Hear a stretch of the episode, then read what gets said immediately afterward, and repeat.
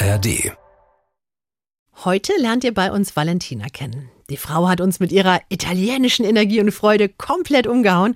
Und wer nicht weiß, dass sie Fibromyalgie hat und jeden Tag mit Schmerzen aufwacht, die auch über den Tag eigentlich nicht besser werden, der würde das nie vermuten. Denn sie sagt, ich bin kein Opfer meiner Krankheit. Was die Fibro mit ihr macht und wie sie damit umgeht, das erzählt sie uns hier. Mehr zum Thema hier bei uns in den Shownotes. Ich bin das bunte Schaf, weil das Schwarze ist mein Bruder. Gott sei Dank.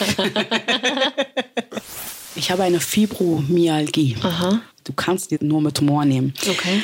Ich würde mir am liebsten manchmal ein Bein abschneiden, damit die Leute sehen, wie es mir geht. Ich nenne meine Krankheit Frieda von Frida Kahlo, weil sie, sie hatte Fibromyalgie.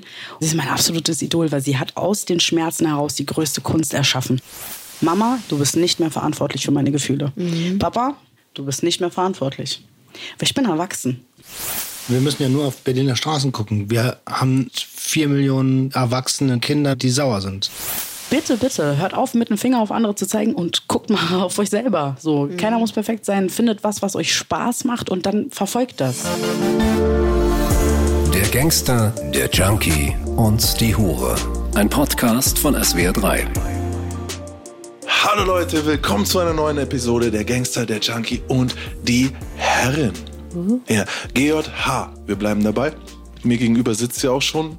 Nina Workhardt, Richtig, die kennt ihr Herrin in der Namen? Runde. Ich kenne meinen Namen, ich Ja. kenne meinen heutigen Beruf. Weißt du auch, wo wir sind? Aktuell in Berlin, Zu nice. im Hauptstadtstudio. Ich bin hyped, ich freue mich hier zu sein. Ja, da wollten wir immer hin. Ja, jetzt haben wir es geschafft.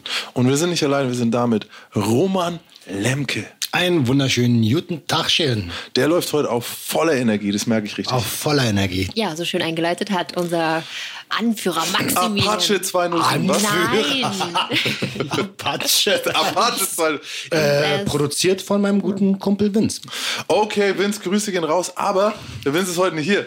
Sondern Hey, hier ist die Wally. Hi Leute. Aber die Wally kenne ich als Little Monster Cat. so sieht's aus. Hallöchen, schön hier zu sein. Toll, dass du da bist. Yay. Es ist uns ein Fest, dich da zu haben. Und wir haben, die Nina und ich haben vorher schon äh, gesagt, wir haben beide das Gefühl, dich zu kennen. So, die Nina sogar schon länger als ich. Und dann haben wir beide gemerkt, wir haben dich noch nie in Wirklichkeit getroffen. Ja, so geht's mir mit euch beiden auch. Und ich habe direkt ein Geschenk bekommen. Ja. Damit kann ich so schlecht umgehen. Und ich freue mich so extrem. Ich wurde nur nach meiner Lieblingsfarbe gefragt. Und jetzt habe ich hier eine orangene, wunderschöne Rose und ein Sextoy in Türkis. Ein Soul Sex Toy. Also wir haben immer Dildos und Plugs am Tisch, das weiß Ja. man auch. Klar. Besonders in deiner Ecke. Immer, immer. immer. Man könnte von der einen Seite meinen, es wäre eine klassische Gerte, also ein schmaler Mhm. Bambusstock. Ich meine, die Leute kennen es wahrscheinlich von einem Katzenspielzeug eher. Ist ein bisschen behängt mit Federn, verschieden. Ich sehe was vom V, ich sehe was vom. Ich bin kein Fasan. Ornithologe, Goldfasan natürlich.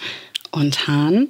Hahn Und immer. Ja, genau. V hast du mit drin. Sehr edel aus. Das sieht sehr edel aus. Das freut mich. Und hast du das selber gemacht, Wally? Ja, ich äh, bin gerade dabei, was auf die Beine zu stellen, was witzigerweise tatsächlich mit Katzenspielzeug angefangen hat. Und es ist dann ausgeartet. Ganz äh, Walli-Style irgendwie. Und ja, ne, wir waren einfach dabei und haben das ein bisschen probiert, aber es wird immer teurer vom Material her, weil ich einfach sehr gerne mit hochwertigen Dingen arbeite und auch aus meinen Reisen Material mitbringe. Zum Beispiel der Bambus, mit der die Gerte gemacht ist, der kommt einfach aus meinem Garten aus, aus Sardinien. Und geil. Voll cool. Richtig gut. Und ich habe auch Olivenholz, mit dem ich arbeite und, und, und. Und dann meinte eine Freundin, ah, Wally, aber das zerfetzen doch deine Katzen. Und ich war so, ja, ja, dann müssen wir das irgendwie für große Katzen machen. Und so ist dann halt diese, genau, diese Idee entstanden. Ich mache ja nicht nur Gärten, das ist ja eine Dirty Olivia. Ich mache auch Choker und Harnisse und Streichelwerkzeuge. Für die Ich Leute, die gar nicht nichts verstanden. Ist. Ja, genau. Ja, Roman. genau darum geht's. Ähm, heutzutage ist im Bett einfach zu wenig los.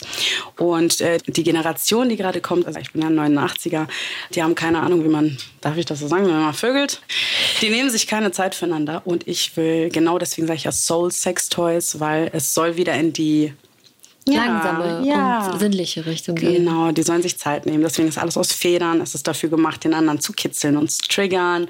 Und ein bisschen auch mit der Gerte kann man halt auch ein bisschen Dollar zuhauen.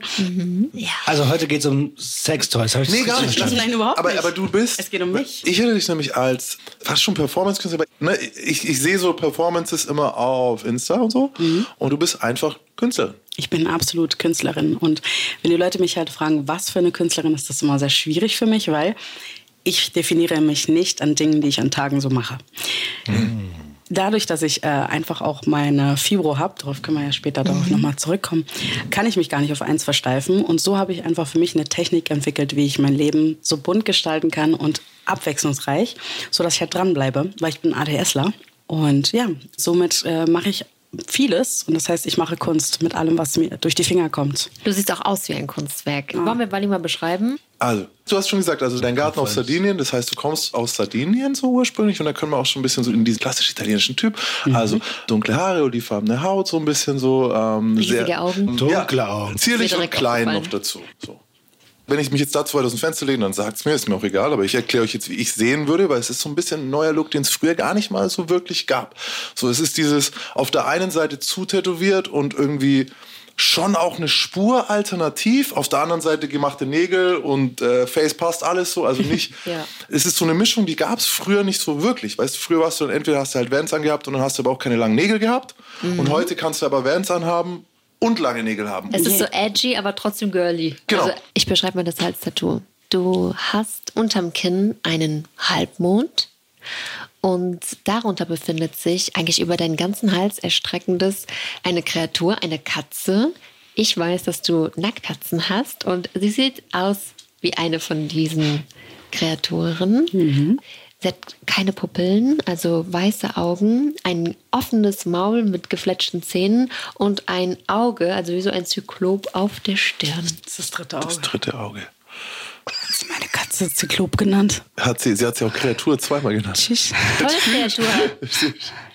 faltige Kreatur. Das ist wirklich eine faltige Kreatur. Der ist wirklich sind so faltig, Leute. Die sind so faltig. Ja, ja geil. Nee, Gesamtkunstwerk. So, ey, war das okay? Ja, ich bin tätowiert. Ich habe äh, olivfarbene Haut. Ich habe hellgrün-braune Augen. Bin groß. Du bist nicht groß. Du bist 1, wenn du 1,56 bist. Wenn du 1,58 bist. Ich wäre 1,56. Ja, genau bist du nämlich nicht mal. Aber also. hellgrün-braun ist auch die geilste Beschreibung die ich, für eine Farbe. Ich habe hellgrün-braun. Hellgrün-braune Augen, ja. In der Größe kämpft man um jeden Zentimeter. Ist auch immer ja, ja, ich bin 1,62. Ich schwöre euch. Ja. ja, Leute, ich habe wirklich um diesen Zentimeter gekämpft. Aber ich bin 1,55 offiziell. Mhm, dafür finden sich viele Männer wieder. Weil ja, genau, da, da auch jeden Zentimeter. Kannst du dich bitte einmal selber vorstellen, damit wir es nicht noch mehr verkacken, als wir es gerade tun? Alles klar. Hi. Hi. Ich bin, wie gesagt, die Wally. Ich bin Italienerin und äh, bin aber Urgestein. Ich bin Berlinerin. Ich bin hier geboren und aufgewachsen. Bin aber eigentlich in der Welt zu Hause, bin extrem viel am Reisen und äh, sehr neugierig, was alles so um mich herum betrifft. Ja, ich bin klein und tätowiert und ich sehe aus wie ein kleines Kunstwerk. Mhm. Und äh, was die mit meinen Nägeln meinen, ich habe scharfe Krallen. Mhm, in schwarz. Und ja, es stimmt, ein bisschen edgy. Ich stehe total auf spirituelle Sachen und ähm, ja, finde mich in vielen Kulturen wieder. Deswegen, ich bin, glaube ich, eine sehr, sehr bunte Mischung. Also schwierig. Mich so einfach beschreiben geht, glaube ich, gar nicht. Ja, ich finde, das hast du gut gemacht. Und es mhm, ist auch ein bisschen, gut. auch natürlich sind wir hier in Berlin. Und da kommen wir gleich vielleicht so ein bisschen zu dem Thema. Nämlich, diese Staffel heißt Leichen im Keller. Und hast du eine dabei? Na, aber sicher, ich bin Italiener. Ihr könnt euch eine aussuchen. Betonschuhe im äh, Hudson River. Meine Leiche ist, ich bin aus einem sehr traditionellen Elternhaus. Ich bin christlich aufgewachsen. Äh, meine Familie ist riesengroß. Aber ratet mal, ich bin das bunte Schaf. Weil das Schwarze ist mein Bruder. Gott sei Dank. Die haben eine ganz andere Wertvorstellung. Mein Leben ist denen einfach nicht vorhersehbar genug. Mhm. Natürlich wünschen sie sich eine Tochter, die Kinder hat und die verheiratet ist. Und äh, für die ist es auch ziemlich schwierig, dass ich nicht einen normalen Job nachgehe und äh, dieses 9-to-5-Leben habe, was sie sich für mich als sicher vorstellen. Und äh, ja, das ist halt immer wieder Thema. Ne? Ich bin halt tätowiert, ich ähm, bin immer unterwegs und ich ähm, bin nicht greifbar für sie. Mhm. Wenn wir sagen traditionell aufgewachsen, ja. reden wir von katholisch, christlich. Katholisch, christlich. Mhm. Ich wurde als Kind getauft und dann habe ich ähm, ja auch die Kommunion bekommen. Und ja, ich habe alles mitnehmen müssen, Mann, Leute. Ich äh, saß da und habe dem Fahrer zugehört und ich wusste, dass da irgendwas nicht ganz meine Richtung ist. Ich glaube, also meine Ex-Freundin ist Italienerin und Heirat Familie irgendwie ist ein Riesenthema gewesen. So, dass sie unverheiratet ist mit über 30 war ein Riesenthema. So. Du hast jetzt gesagt, 89er Baujahr. Also, ist das auch was, was mitspielt irgendwie so? Ja, die haben, glaube ich, schon aufgegeben. Okay, na, wenigstens das. Ich habe eine ziemlich verrückte Geschichte. Ich bin ja auch nicht äh, lange in meinem Elternhaus geblieben, gerade wegen diesem Druck. Mit 13, 14 bin ich von zu Hause abgehauen. Richtig abgehauen. Richtig abgehauen. Ich habe auch eine Weile auf der Straße gechillt. In welchem Bezirk war dieses Zuhause? Schwierig, weil ich war ein Scheidungskind. Schon sehr früh da haben die sich geschieden und es war schon sehr früh Drama bei uns zu Hause. Katholische Menschen dürfen sich scheiden lassen? Ja, das ist jetzt auch. Ja, ja, meine Eltern sind geschieden. Aber warum? Ha, Ehebruch. Du? so, das heißt, ähm, als ziemlich äh, junges Mädchen nach Brandenburg gezogen mit meinem äh, Papa und meiner Stiefmama. Und meine Mama ist äh, hier in Berlin geblieben mit meinem kleinen Bruder. Und ja, ich habe dann äh, ziemlich früh erfahren, was Rassismus bedeutet. Aber nicht zufällig im Norden Berlins in Im, Brandenburg. ich war in der Prignitz. in Brandenburg. Das war Ausland. Alles, was außer Ist Berlin ist Ausland auf jeden Ausland. Fall. Alles außerhalb C-Tickets. ist Ausland. Worauf ich hinaus will, ist das. Es ist einfach Brandenburg. Okay, okay. Ist Also Brandenburg. braun. Ja, okay. Genau, im Dorf. Es ist schlimm. Ja. Da, wo du Kühe schubsen kannst, Brandenburg. Und dann wolltest du natürlich da nicht bleiben, weil es ist natürlich auch kein Platz für, weil du. Du warst zu cool, du warst zu, ich war als Jugendliche gar nicht cool, Mann. Ich wurde gehänselt. das heißt doch nicht, dass du nicht cool warst. Ich weiß nicht. Ich glaube, ich wurde erst cool mit, Wenn man so ein bisschen weiß, wer man ist, ne? ja, Also- so mit 25, glaube ich, habe ich angefangen, cool zu sein. Ich wurde gehänselt. Das ist Ich auch- wurde richtig Das ist so das alte Wort für Mobbing. Ich wurde richtig hart gemobbt. Wofür denn zum Beispiel? Ich wurde als ja, Ausländer und ich wurde als Bimbo. Das ist wirklich eine absolute wollte Und gerade auch sagen- als, äh, ja, mit N-Wort. Ja. Krass, ne? das ist krass, weil die haben einfach nie was Dunkleres gesehen als mich. Ich- Ich Ja. finde es hart. Auf jeden Fall. Aber es war nicht der Grund. Äh, häusliche Gewalt war der Grund, warum ich von zu Hause gegangen bin. Und äh, ja, gerade weil ich halt, ich habe immer ein bisschen anders gedacht. Und ich war ein kleiner, gerade mit ADS, die italienische Leute wissen noch nicht, was das ist. Ach, Ah, ich Ja, glaube, in der was- Zeit sowieso, ähm, 90er Jahre, Anfang 2000er war das auch noch nicht so, äh, dass jeder Bescheid wusste. Richtig, genau. Und äh, ja, dann war ich halt ein kleiner Flüchtling in Berlin, äh, einfach auf der Suche nach einem Platz für mich. Und dann bin ich ziemlich früh ins Heim gekommen. Also da warst du jetzt so 13, 14. ne? 13, 14, genau. Boah. Und deswegen, die haben mich gar nicht mehr greifen können. Also diese Zeit, wo ich dann auf einmal jugendlich wurde und rebellisch und mir dann einfach ein Zungenpiercing gestochen habe mit 13, 14, da war ich weg für die. Also die konnten mich gar nicht mehr irgendwie zwingen, irgendwas zu machen. Und das heißt, als Erwachsene schwingt das immer in irgendein Thema mit. Also ich kann mich nicht mit meinen Eltern unterhalten, ohne dass es irgendwie komisch wird. Es geht ungefähr eine Stunde gut und dann kommt der erste Vorwurf. Lustig, Max und ich hatten beim Mittagessen auch so ein Gespräch darüber, wie schwierig das sein kann, ne? mit seinen Eltern Zeit zu verbringen, ohne dass es ausartet. Aber ich frage mich dann auch immer, haben sie ja auch Glaubenssätze? Also was für Glaubenssätze kamen denn überhaupt mit? Oh, Glaubenssätze. Das ist auch so ein Thema, an dem ich letztes Jahr sehr viel mit mir selber gearbeitet habe. Zwei Dinger, die mich noch blockieren, extrem, sind, äh, du schaffst das nicht. Du kannst das nicht. Das schaffst du nicht. So. Du bist nicht gut genug und du verdienst es nicht. Oh, ja. Oh, Leute, ich schwör's euch, ne, das triggert mich. Und ich weiß es. Das Schlimme ist, wenn du in deinem Kopf genau weißt, dass du krass bist. Ja. Aber es nicht ankommt. Ne, und sonst, wie viele Leute können sagen, oh, du bist so toll und du machst richtig geile Kunst. Und äh, es kommt nicht an. Ne, weil die Menschen, von denen du es eigentlich hören wolltest, von denen kommt's nicht. Ja. Ja, das sind die Glaubenssätze. Ne? So. Also jetzt bist du ja auch schon, schon kein Teenie mehr. Warum glaubst du, haben sie es nicht gesagt? Glaubst du, sie können es einfach nicht sagen? Glaubst du, sie sehen es nicht? Glaubst du, man versteht nicht, wie wichtig es wäre, das zu sagen? Was für Gründe, wie denkst du darüber? Ich denke, dass äh, wir jetzt gerade erst in einer Generation groß werden und wir erleben eine Erwachung. Also das Erwachen von vielen Leuten, Menschen äh, fangen an, sich zu reflektieren. Ich finde, das ist ein Vorteil, den wir jetzt mit unseren Medien haben, weil du siehst halt ständig Leute, die irgendwas machen.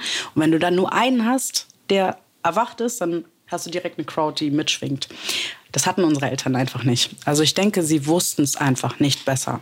Also meine Eltern kommen auch aus problematischen Elternhaus und die haben das einfach weitergegeben. Und das ist halt sowieso, ne? Die Traumata werden ja vor- Generation pro Generation weitergegeben. Vererbt fast schon, ja. Ich bin nicht mal böse auf die. Also ich war mal eine ganze Zeit richtig, richtig sauer. Ja, wenn man noch einen anderen Schuldigen sucht in Voll. der Zeit. Ja, außer und ja, mich. ja. Ja, und ein Anteil ist ja immer sauer. Also dieses innere Kind, ist natürlich verletzt und mhm. fühlt sich alleingelassen. Und das ist natürlich auch sauer und rebelliert, das ist doch klar. Absolut. Ich bin ja in die genau gegenteilige Richtung geschossen. Mhm. Herzlich willkommen im Club.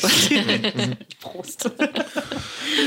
Jetzt hast du gesagt, letztes Jahr daran gearbeitet. Uns interessiert natürlich immer, was hast du gemacht, wie hast du begonnen, was heißt daran gearbeitet?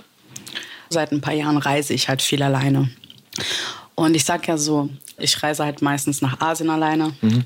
um einfach zur Ruhe zu kommen. Ne? Mhm. Da musste sich der ganze Sand, der sich angesammelt hat und Staub aufgewirbelt hat, der musste sich erstmal legen. Und dafür waren die ersten Reisen nötig. Mhm. Und ich lese eigentlich unglaublich viel. Mittlerweile mehr Hörbücher, weil ich es schwierig finde, Bücher festzuhalten eine ganze Weile. ADHSler. ADHSler. Mhm. Und äh, dann habe ich angefangen halt ja, ich bin sowieso ein Mensch, der einfach sehr, sehr viel über sich selber nachdenkt. Und ich habe aufgehört, meinen Finger auf andere zu zeigen und auf mich zu gehen. Und äh, gerade weil ich alleine war, war es schwierig, überhaupt irgendjemandem die Schuld zu geben, außer mir selbst. Mhm. Weil egal, was ich gebucht habe, es war meins. Ich habe die nächsten Ziele geplant. Ich habe geplant, wann ich einen Nap mache oder wenn ich was essen gehe.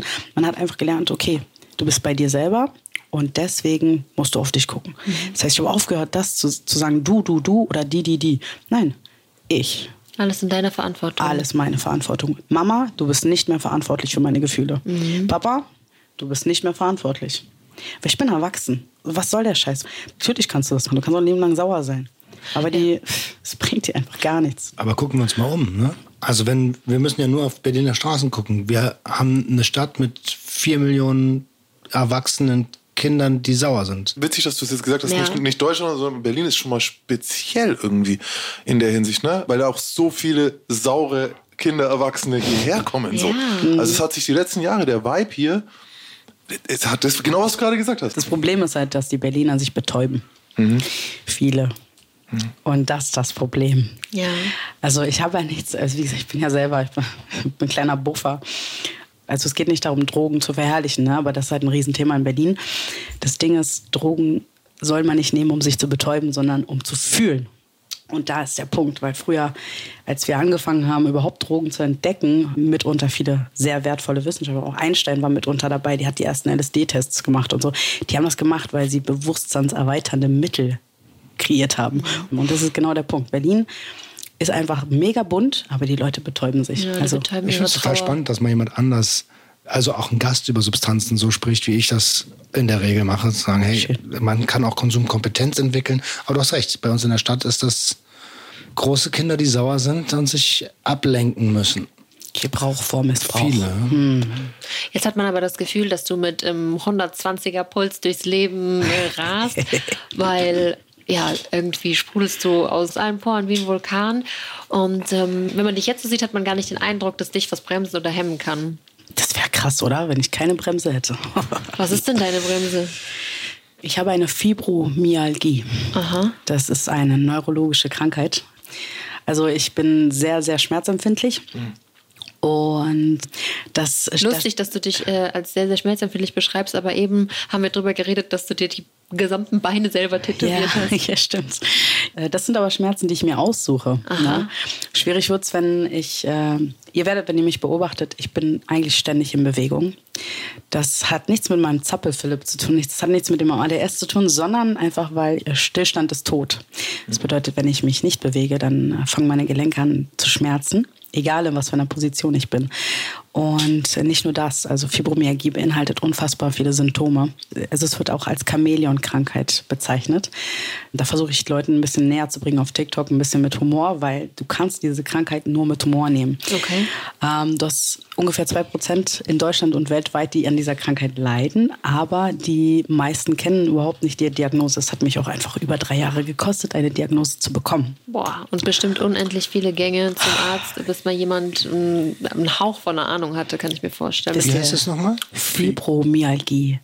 Der Witz ist, ich habe die Diagnose letztendlich, ich habe meinem Arzt geholfen. Und zwar, weil ich irgendwann völlig stoned auf meinem Sofa saß und einfach so sauer auf mich selber und auf meinem Körper war, weil ich gesagt habe, verdammte Scheiße, wieso tut mir alles weh? Mhm. Und ich habe es gegoogelt. Ich so, kennt ihr diesen dummen Google? So, alles Schmerzen überall. Ja.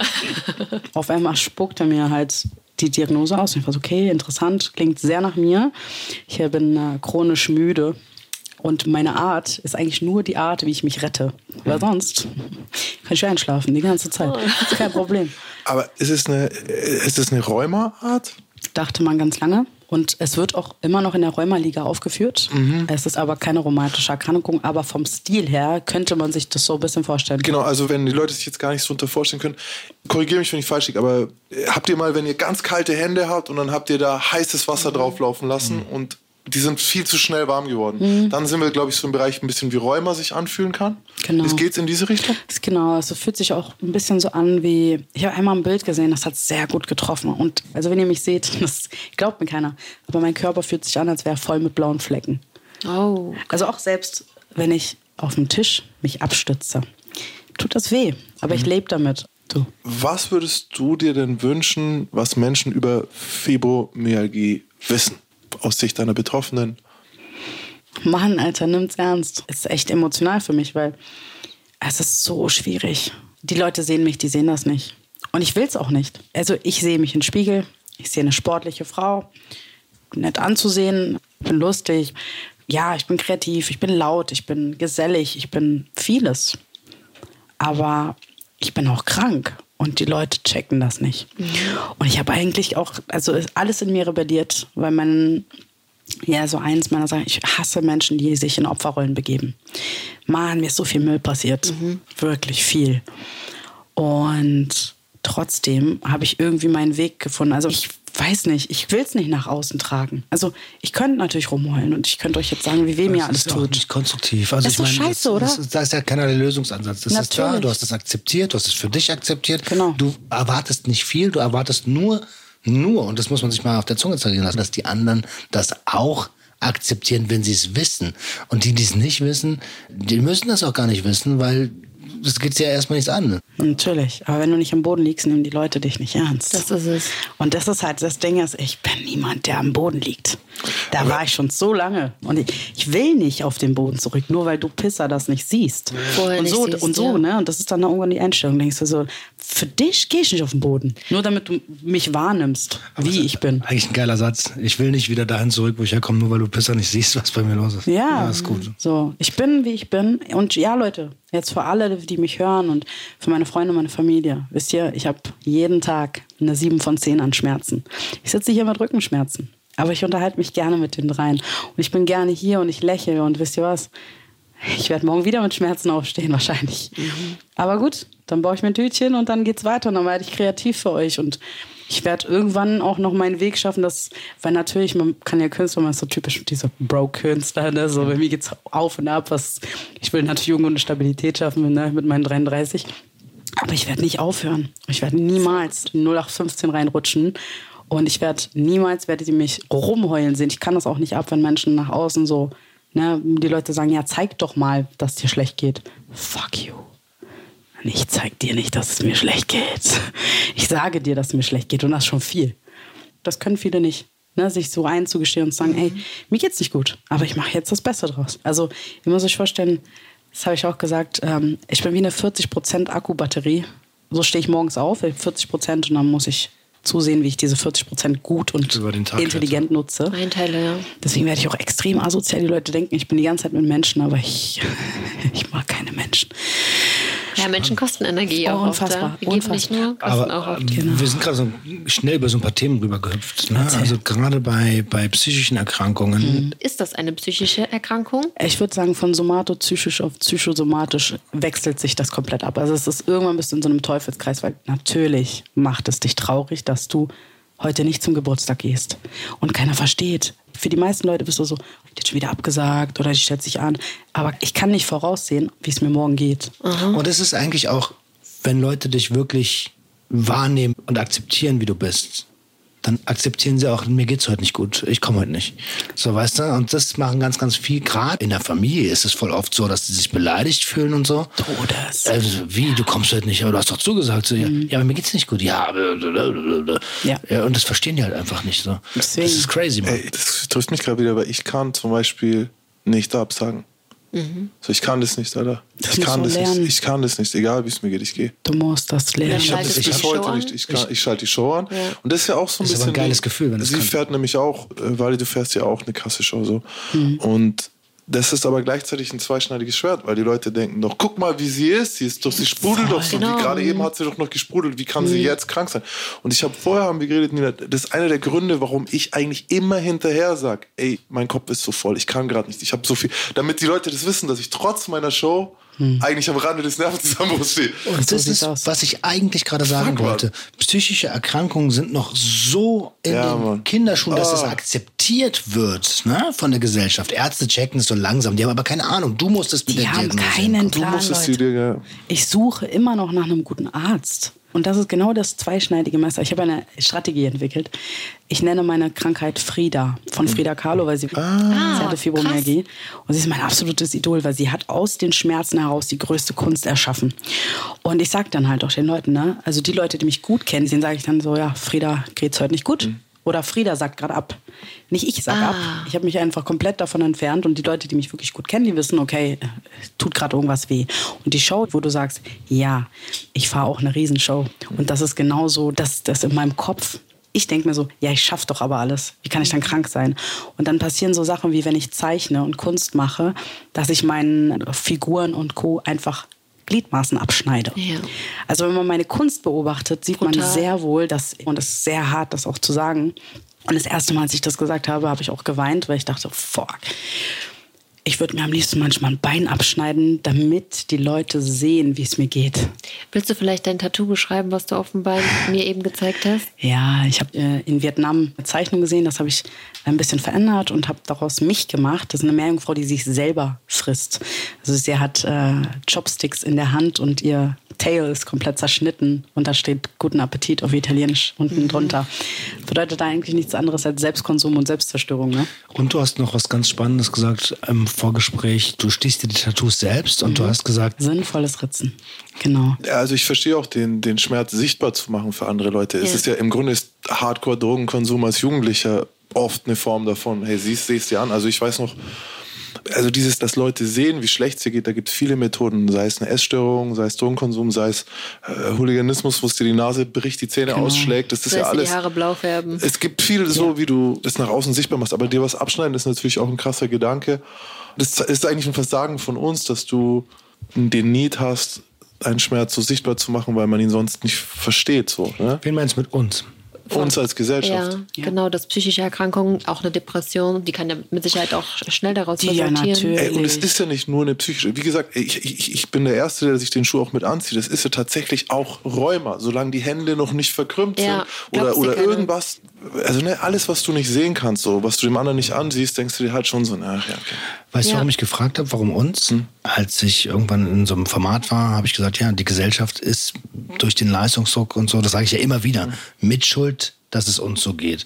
Und viele Leute reagieren dann mit einer Abwehrhaltung, weil sie das erstens nicht verstehen und zweitens sagen, ja, was sollen wir denn noch alles machen? Worauf sollen wir denn noch alles achten? Auf alles? Auf alles. Auf alles. Zwischen den die- Zeilen einfach. Genau, die Antwort ist doch nicht so Gott. schwer. Was, worauf sollen wir noch alles achten? Ja, so viel, so viel wie irgendwie geht.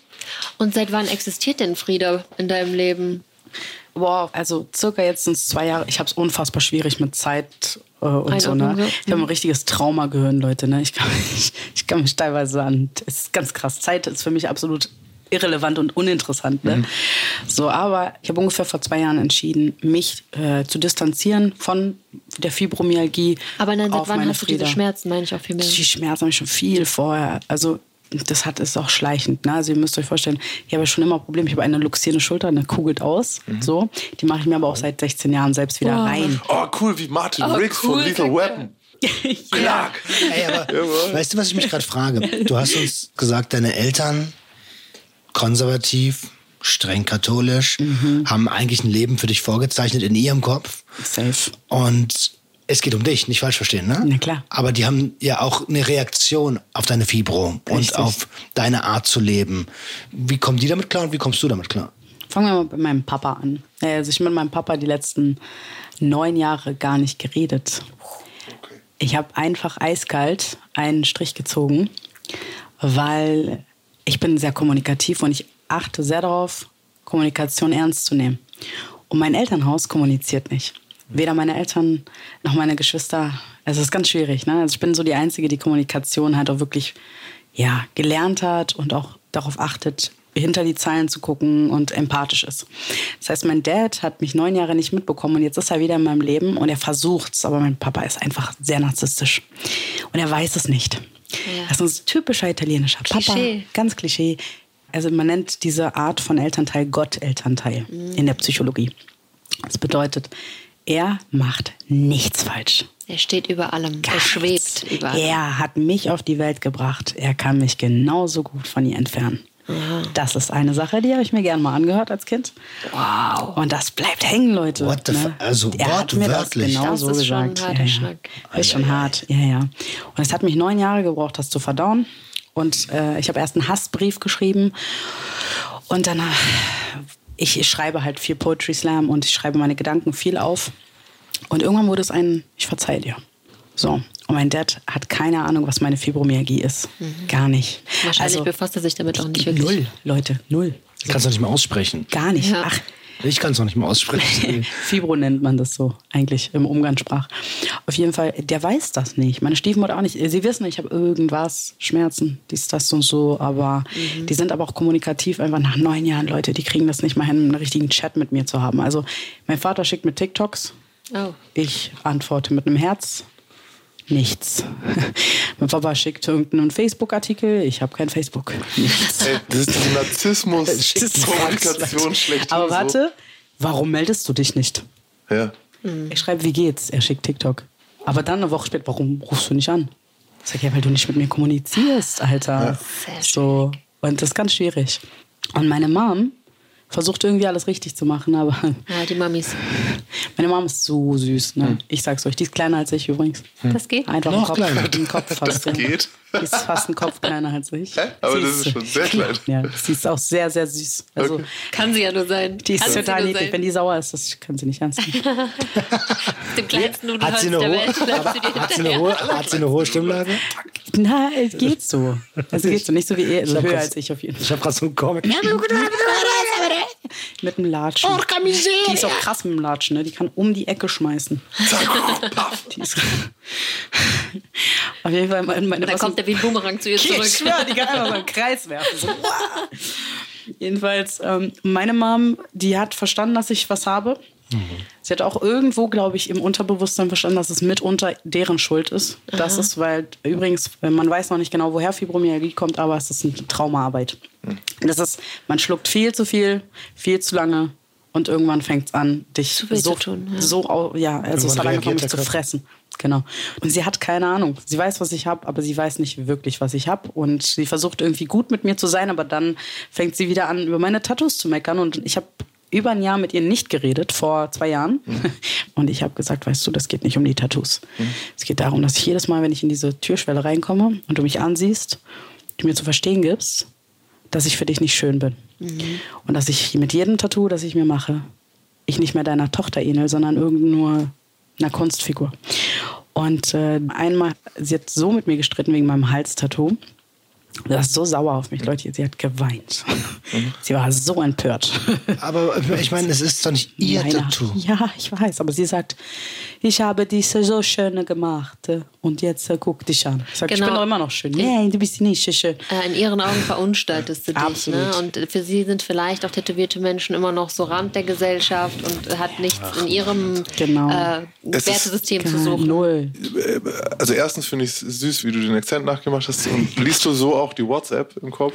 Nee, so liest man die WhatsApp meiner Moms. So muss man, ja, ja, so muss man sie lesen. So, nee, du liest die so, weil sie so schreibt. Sie schreibt auch nicht Scheiße, schreibt Scheiße. Sie schreibt auch nicht blöd Mann, sie schreibt der blöde Mann. Äh, blöde Mann. Das steht dann auch so. Ja, geil. Ähm, ähm, ich wollte noch eine Sache zu den Tattoos sagen. Und zwar, ähm, jo, ihr wisst, ich, Ex-Knacki, großzügig geben wir euch die Tattoos ab. Ja. Großzügig. Das mal vorneweg. Aber ich möchte auch eine Lanze brechen an die Leute, die das nicht so leicht verkraften. Ich weiß, es ist schwierig zu akzeptieren, wenn die Mutter es scheiße findet. Mhm. Das ist auch es ist eine Geschmackssache ist und bleibt es Geschmack, kannst du nicht streiten. Aber es gibt eine Sache, die ich jetzt kurz mal, wenn ich jetzt zum Beispiel mir vorstelle, die Cat macht sich ein Gesichtstattoo. So, ne? Ein Gesichtstattoo, das, und Gesicht, ich habe viele Freunde mit Gesichtstätowierungen, jedes einzelne hat die verändert. Optisch. So, ne? Und das ist was anderes, ob es jetzt mein Homie ist, mach mit deinem Gesicht, was du willst, so. Aber ich könnte mir vorstellen, dass sein Gesichtstattoo meine Frau so verändert, dass ich sie neu lieben muss wieder so, ne? Das Äußere. Ah, das finde ich krass. Das würde ich tun, aber es ist so.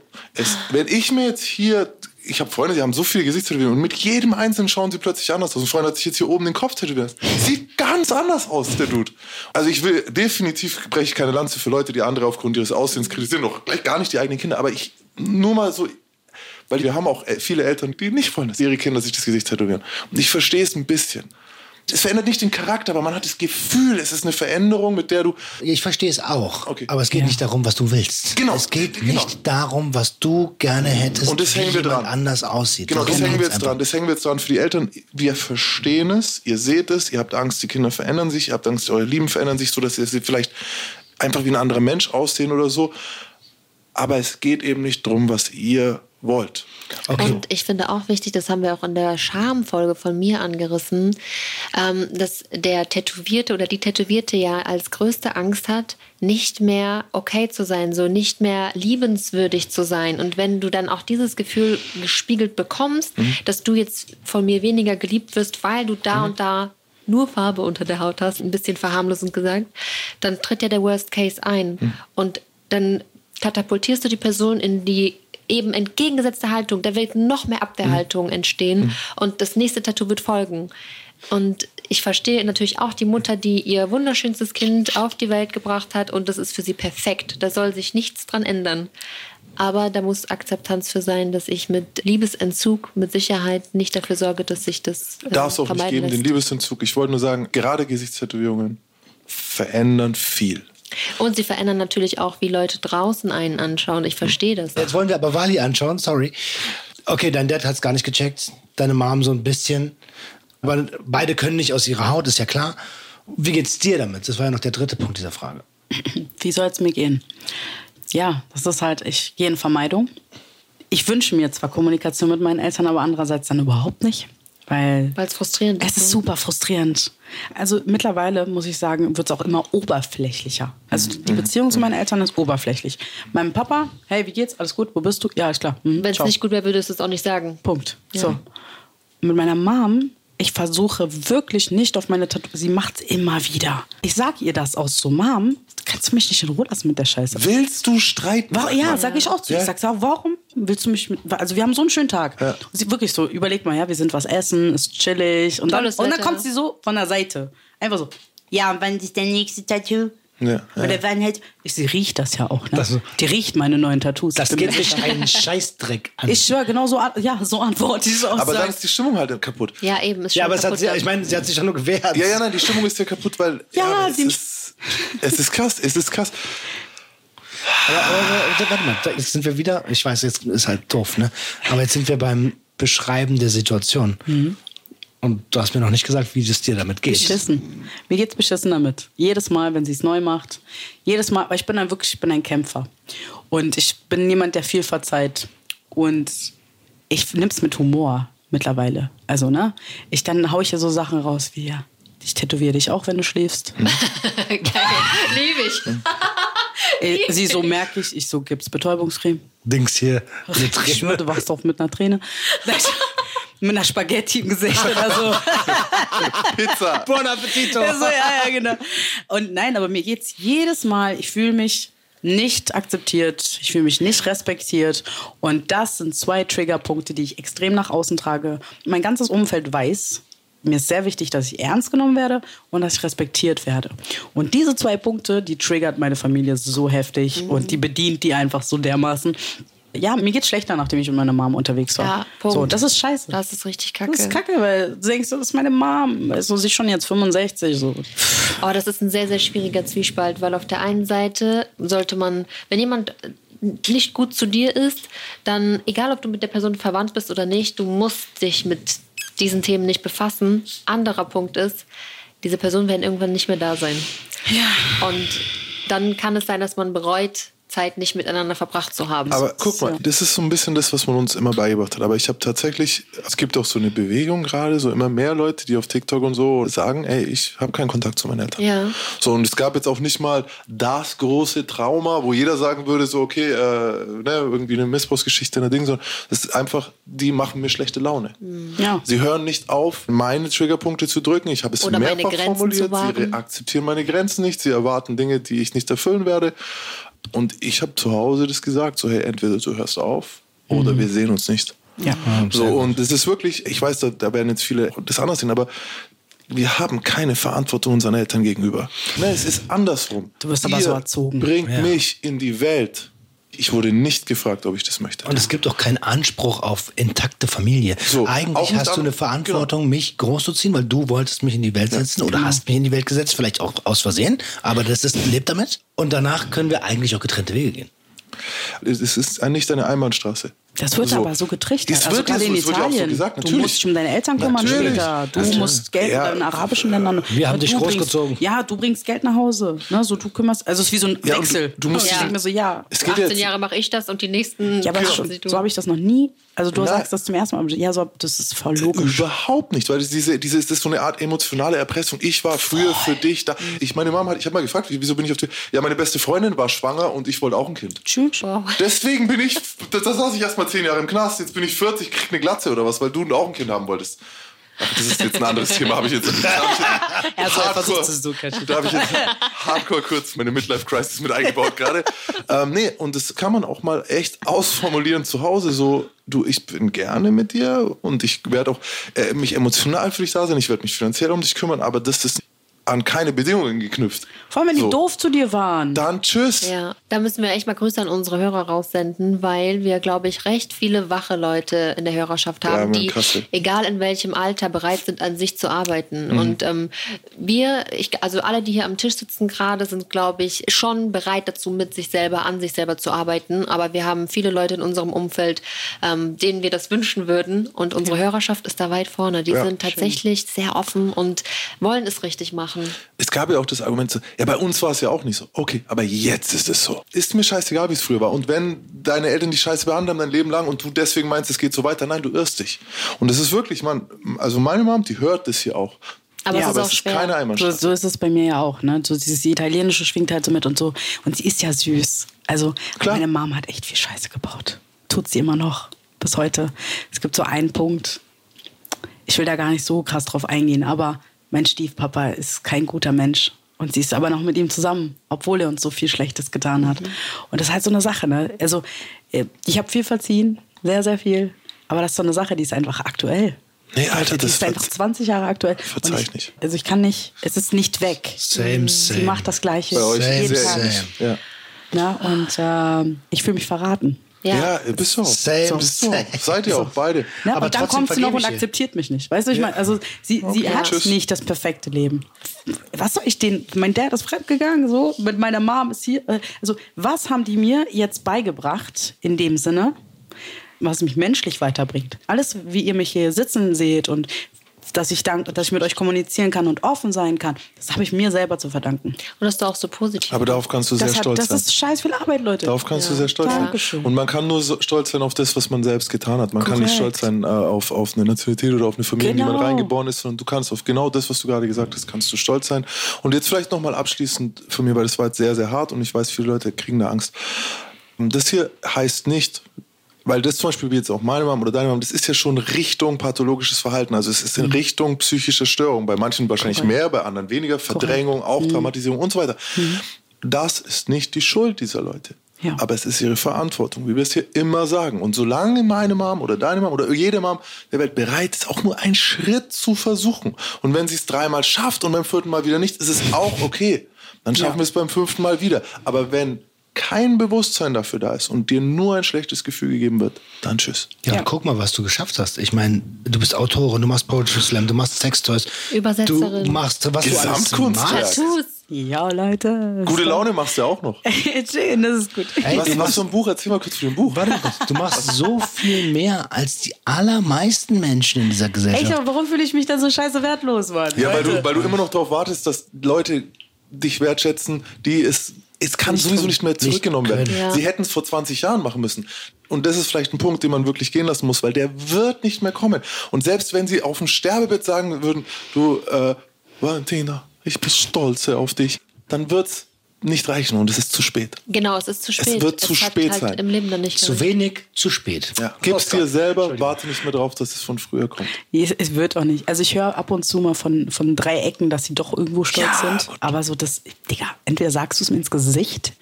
Hi, ich bin deine Mom, ich bin stolz auf dich. Hi, ich bin dein Dad, ich bin stolz auf dich.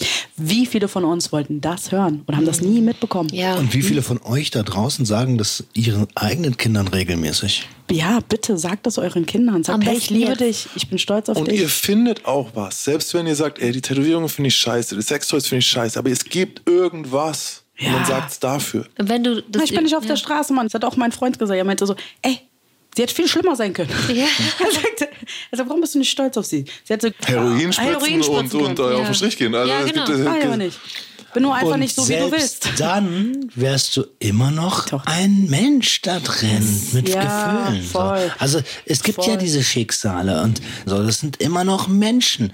Die haben auch verdient, dass wir sie als eben genau das sehen, als Menschen mit Werten und Gefühlen. Ja. Die sind vielleicht, die haben Probleme. Das ist Ja, alles. wieder zwischen den Zeilen lesen, da wären wir wieder. Und absolut lesen, da wären wir wieder. Ah, beim Buch. Ja, genau. Buch? Ihr werdet jetzt lachen. Atze Schlumpf markiert den Harten. Oh, gut. Ich hatte die Ehre, letztes Jahr ein Buch rauszubringen ähm, vom äh, Splitter Verlag. Die Cool. haben ja die Schlümpfe in verschiedenen Dialekten rausgebracht und ich hatte ja das Berlinerische. Also ich bin die erste, die Knorke. die Schlümpfe zu Berlinern gemacht hat. Cool, offiziell. Kann man, also es kriegst du überall dieses Buch. Also es halt, äh, es sind drei Kurzgeschichten mit den Schlümpfen und die sprechen halt aus meinem Mund. Und das ist halt so hardcore berlinerisch. Ja, aber Leute, ich muss gestehen, ne, selbst dafür, ich musste manche Worte selber nachschauen. Es war eine super Recherche, weil selbst als Berlinerin, keiner redet mehr so. Ja, ist ne? weniger geworden, Ist auf jeden nicht. Fall. Ist nicht. Was würdest du denn heute Leuten mitgeben? Du hast dich aus dieser, ähm, das ist alles falsch, was du machst, eigentlich ganz gut rausgearbeitet. Du machst trotzdem weiter, du gehst deinen Weg. Aber was würdest du empfehlen, wenn jemand gerade noch gefangen ist in diesen Glaubenssätzen der Eltern oder der Gesellschaft, um sich zu befreien? Was sind so Praxistipps, die wir von dir mitnehmen können? Ähm, also als aller, allererstes, die Zeit wartet nicht. Wir sind jetzt schon älter als vorhin.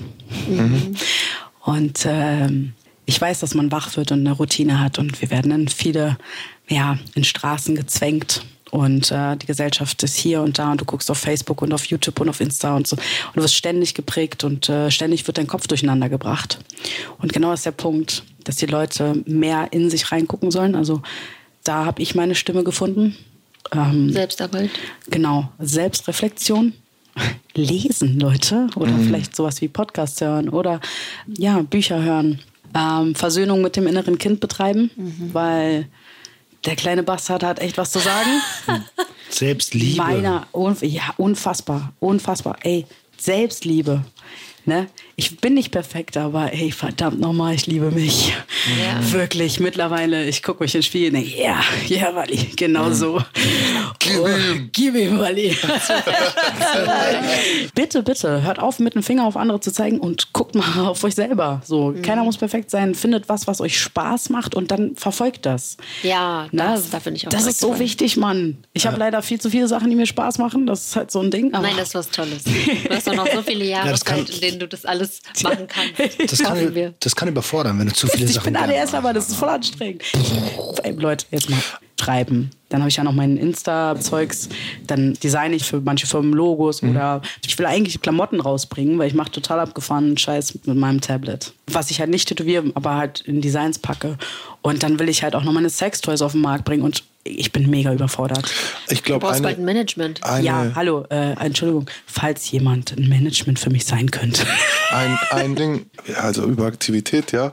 Ähm, habe jetzt erst meine Diagnose bekommen, irgendwie auch mit 40. Aber es war immer klar.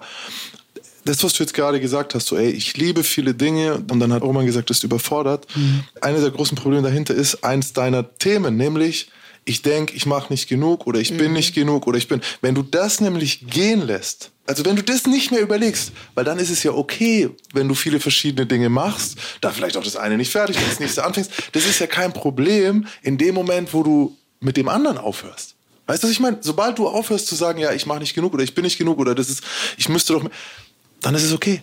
Ja, aber ist das einfach? Nein, das kannst du halt nicht. Wenn es Äh, Du so kannst, ganz tief doch, drin du kannst nicht, gibt's nicht. Ist es nicht. Noch- ich habe nicht es gesagt, kann halt nicht. noch Du nicht. Es ist kann's halt noch? Vielleicht noch nicht, es ist nicht einfach. Es ist auch nicht so, dass man die Leute sagen ja dann immer, oh, wie hast du dich geändert? Bei mir ist das Klassische, wie hast du dich geändert? Wie hast du aufgehört, Gangster zu sein? Gar ja, nicht, es gibt gar nicht nicht. diesen Man muss sich immer wieder dran erinnern. Moment, jeden einzelnen Tag. Und auch dieses, hey, ich bin nicht genug oder ich müsste mehr machen oder jetzt habe ich jeden einzelnen Tag. Aber Ich habe einen Tipp, um sich dran zu erinnern. Gut.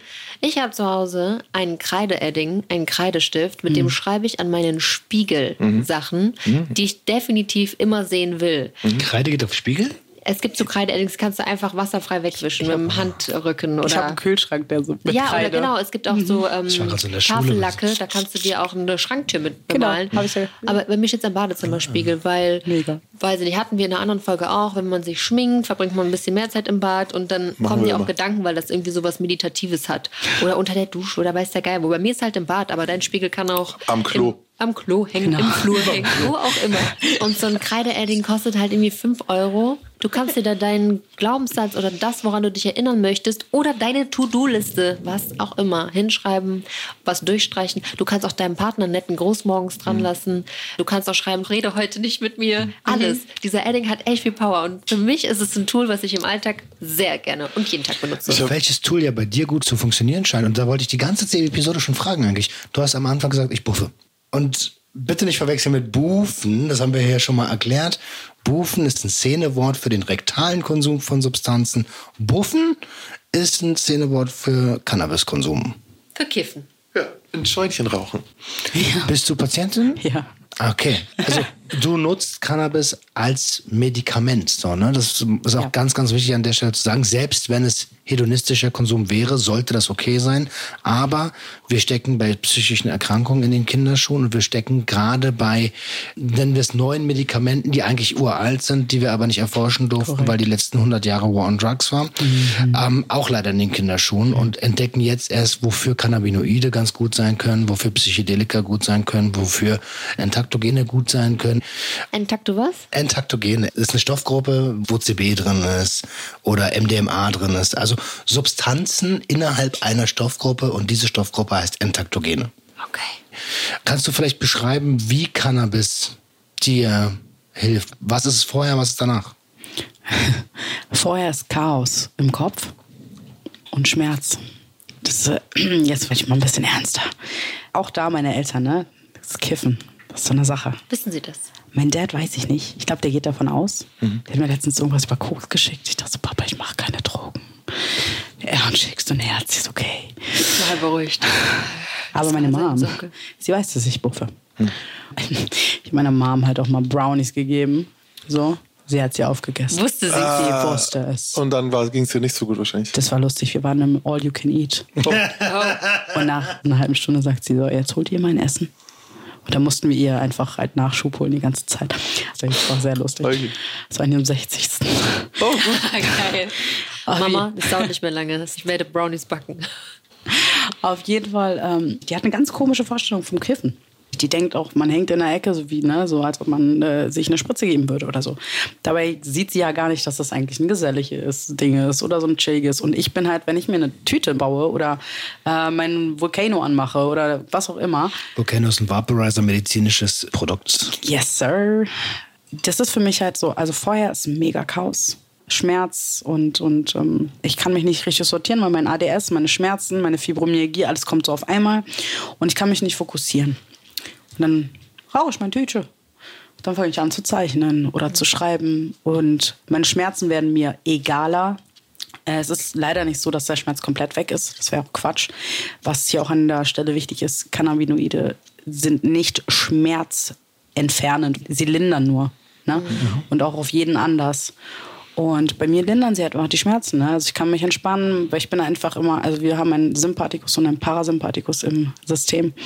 Und bei Fibromyalgie ist der Sympathikus immer aktiv. Das bedeutet, ich bin immer auf Kampf oder Flucht. Ja, ADHS auch, bipolare Störung. Da geht es um Dopamin und der Genau. Sympathikus ballert und ballert und ballert. Und Genau. der Und das Parasymp- macht müde. Und das hilft. Ich entspanne mich. Ich bin dann cool. Ich bin viel ruhiger. Meine Gedanken werden slow-mo. Das heißt, alles, was ADS, wer das nicht kennt, ADS ist, als ob du einfach die ganze Zeit im Fernsehen am Seppen bist. Ja, und zu laut. Ob Zu laut. Sau laut. Der Fernseher, Sau laut. das ist gut, das ist eine coole, coole Beschreibung.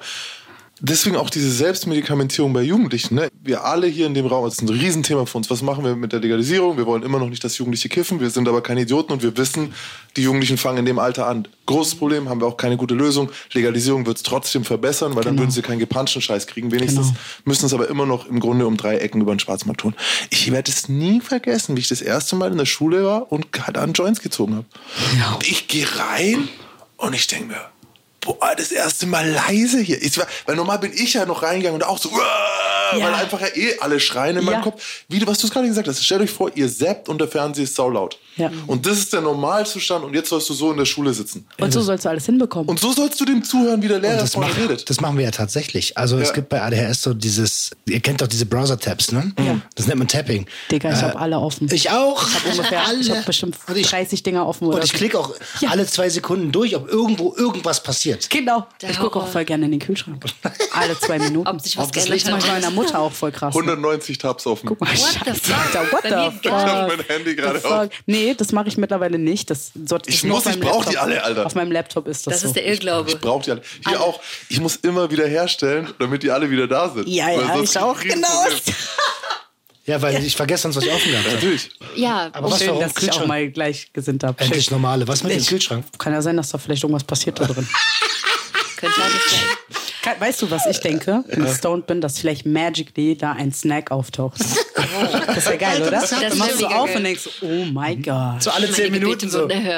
Schön. Gut, wir sind auf dem richtigen Weg. Ich meine, Prohibition ist eh gescheitert. Wir haben gerade sind wieder Zahlen rausgekommen, äh, irgendwie mehr Drogenabhängige als je Ja, bla, bla, zuvor. bla, das- Also diese Meldung langweilt mich des Todes, Warum? weil biete doch mal Perspektiven. Ich hasse diese Meldung. Nee, aber die Meldung ist ja wichtig, weil sie zeigt ja im Grunde, dass das gescheitert ist, was bisher gemacht wurde. Ja, diese, diese Meldung doch. können doch wir benutzen. Ich bin froh jedes Mal, wenn ich die Meldung sehe, weil die Prohibition ja dazu führt. Also was ihr eigentlich haben wolltet, war weniger Konsument. Was ihr habt, ist mehr Konsument. Na, Euer System scheitert. Ja, so. Euer System scheitert, lasst es uns ändern. Wir sagen es immer wieder. Und hier hast du lauter erwachsene Leute, die anscheinend damit klarkommen können. Also ich kenne genug Leute, Anwälte, Chirurgen, die kiffen oder die, die konsumieren. Lass uns kurz zur Leiche zurückkommen. Erwachsene Leute, die mit was klarkommen. Oh, Deine ja. Leiche waren eingangs deine Eltern, beziehungsweise Mhm. das Verhältnis zu denen und ja, die schlechte Kommunikation. Was machen wir mit der Leiche? Was machen wir mit der Leiche? Also ich, äh, also, uh, schwierig. Also ich lebe mit denen. Also es, ihr müsst euch vorstellen, ich habe einfach zwei Leichen im Garten. Ich hab, ich Die hab, sind ich, nicht vergraben. ich dachte so, Die, leben die laufen da wie lassen. Zombies. wie Zombies. Die laufen wie Zombies. Die kriegen den Zaun auch nicht auf. Okay. Hast Aber die verscheuchen immer den Postboten. Wenn er keine Rechnung bringt, dadurch ist er okay.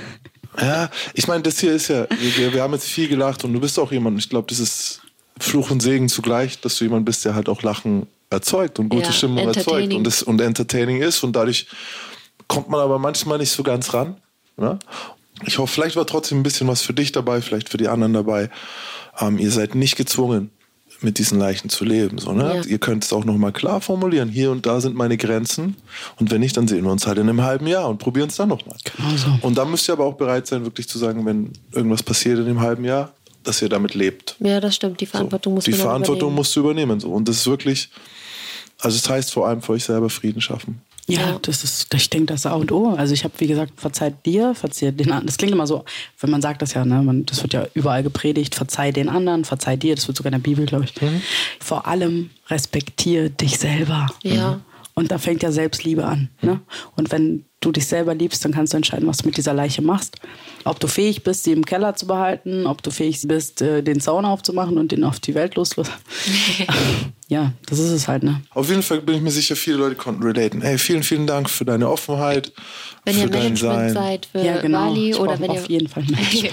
oder wenn ihr Fragen habt oder vielleicht Feedback, dann schickt uns gerne an geota.swr3.de. Wir finden dich Hammer. Wir finden dich Dankeschön, ich finde mega. euch auch. Und sprecht mit euren Kindern. Oh, bitte, bitte redet mit euren Kindern. Und vernünftig. Ja, und wenn ihr Lust habt, mit eurem Partner zu sprechen oder was Oh zu erleben, dann darfst du jetzt noch sagen, wo man diese tolle Gerte, die ich bekommen habe, herbekommt. Also wer Interesse daran hat, bleibt einfach bei meinem Hauptkanal dran. LEL-Monstercat auf Insta und da Genau. werdet ihr auf dem Laufenden gehalten. Und ihr werdet entertained, das verspreche ich euch. Auf jeden. Fall. Ähm, wer Bock hat, ein bisschen was über Fibromyalgie zu erfahren und einfach mit Humor, kann gerne meinem TikTok folgen. Das heißt dann Wallis Way mit einem Cool. Unterstrich. Und da ähm, erkläre ich einfach ein bisschen auf was über ADS und allgemein über chronische Krankheiten, übers Buffen. Whey wie Protein? Ja, genau, Wallis Protein. nee, Genau. Weg. Also, wir sind raus mit dem Lachen. Tschüssi. Bis dann. Ciao, ciao. Der Gangster, der Junkie und die Hure. Ein Podcast von SWR3. Eine sehr nahegehende Geschichte. Die gibt's im neuen Podcast Fighting Long Covid. Darin spricht Moderatorin und Podcasterin Visavi zum ersten Mal ganz offen über ihr Leben mit Long bzw. Post-Covid. Jetzt ganz neu in der ARD Audiothek und überall, wo es Podcasts gibt.